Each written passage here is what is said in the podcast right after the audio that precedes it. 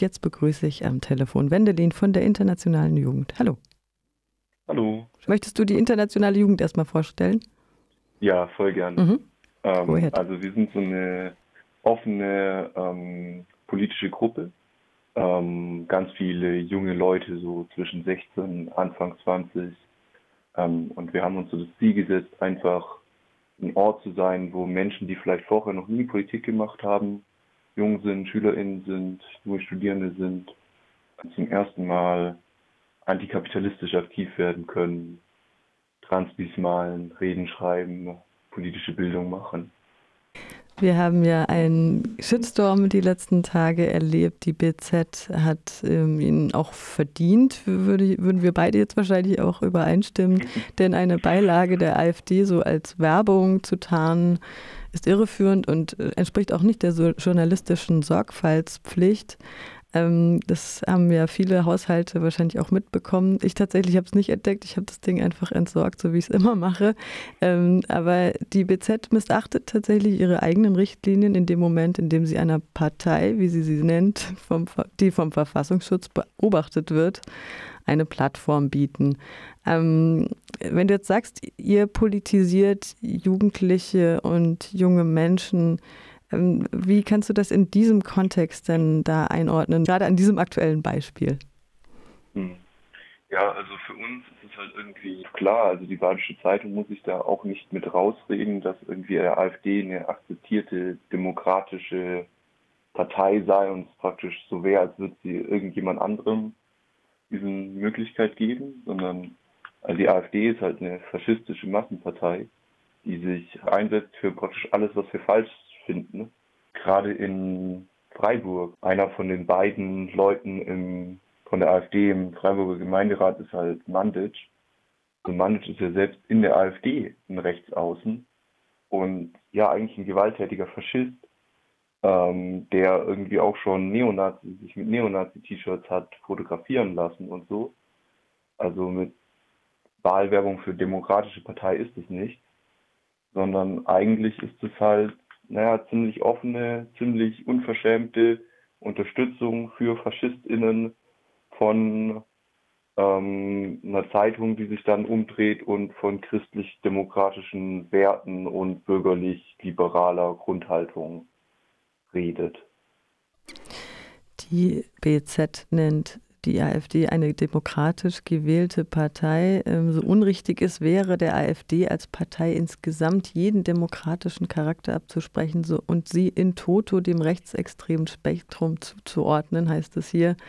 So treffend ist die Beschreibung vor allem für den gerade genannten Dubravko Mandic. Das schreibt die BZ, die inzwischen eingesehen hat, dass die Entscheidung falsch war ähm, und ein journalistisch einwandfreier, aber kritisch distanzierter Umgang mit der AfD durch die Redaktion in all unseren Produkten, auch das ein Zitat, sieht etwas anders aus. So, Vorsicht ist besser als Nachsicht und wenn dieses Pamphlet halt erstmal raus ist an Zehntausende oder ich weiß nicht, wie viel die BZ am Sonntag kriegen, äh, dann hilft es nicht mehr so viel, wenn man sich hinterher entschuldigt. Und man muss jetzt auch sagen, es ist ja nicht das erste Mal, dass äh, so Rechte oder gerade auch die AfD, dass die halt von ja, Kreisen, die eigentlich vorher als weit ähm, weitgehend bürgerlich Mitte der Gesellschaft ähm, anerkannt wurde, unterstützt wird. Also die AfD wurde ja vom ehemaligen Präsidenten oder Vorsitzenden vom Bund Deutscher Industrieller mitgegründet. Also der Maaßen, also der Verfassungsschutzchef, hat die AfD, hat sich jetzt, wie man inzwischen weiß, mehrmals mit der AfD getroffen und hat sie beraten, was sie denn machen kann, um nicht vom Verfassungsschutz beobachtet zu werden.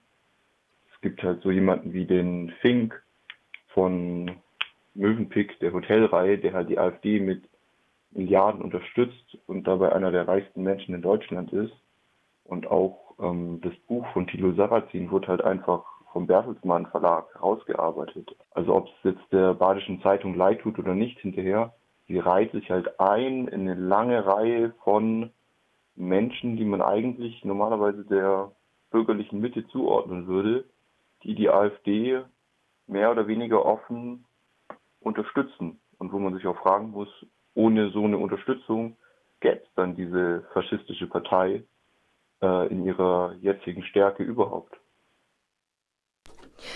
Die BZ hat sich ja zum Teil dann noch damit, ich sage jetzt mal lapidar, herausgeredet, dass die juristische Überprüfung der Inhalte der Beilage keine Anhaltspunkte auf strafbare Inhalte oder dezidiert falsche Tatsachenbehauptungen ähm, ergeben hätte.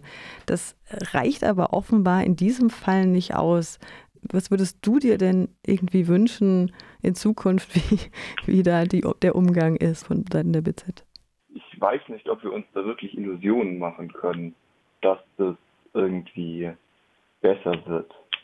Ähm, und dass eben so eine Unterstützung aus der angeblich bürgerlich-demokratischen Mitte für die AfD aufhören wird.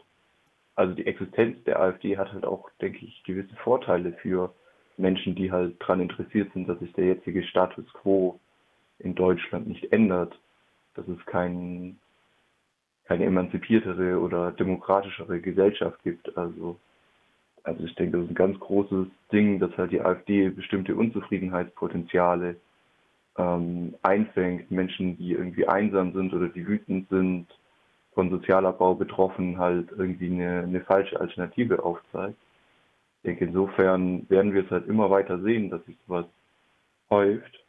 Und ich denke, unsere, unsere Antwort darauf muss halt auch irgendwie sein, dass wir uns selber antifaschistisch organisieren, nicht auf irgendwelche privaten bürgerlichen Medien und auch nicht auf den Staat vertrauen, sondern dass wir halt irgendwie ja, uns selbst antifaschistisch organisieren und vielleicht halt auch in Zukunft überlegen, wollen wir wirklich eine Gesellschaft, in der private, profitorientierte Unternehmen, wie die meisten großen Medien ja sind, äh, so viel Macht haben. Also wollen wir eine Gesellschaft, in der es halt Geheimdienstchefs gibt, die halt null demokratisch kontrolliert sind oder gibt es vielleicht eine basisdemokratischere, emanzipatorischere Alternative?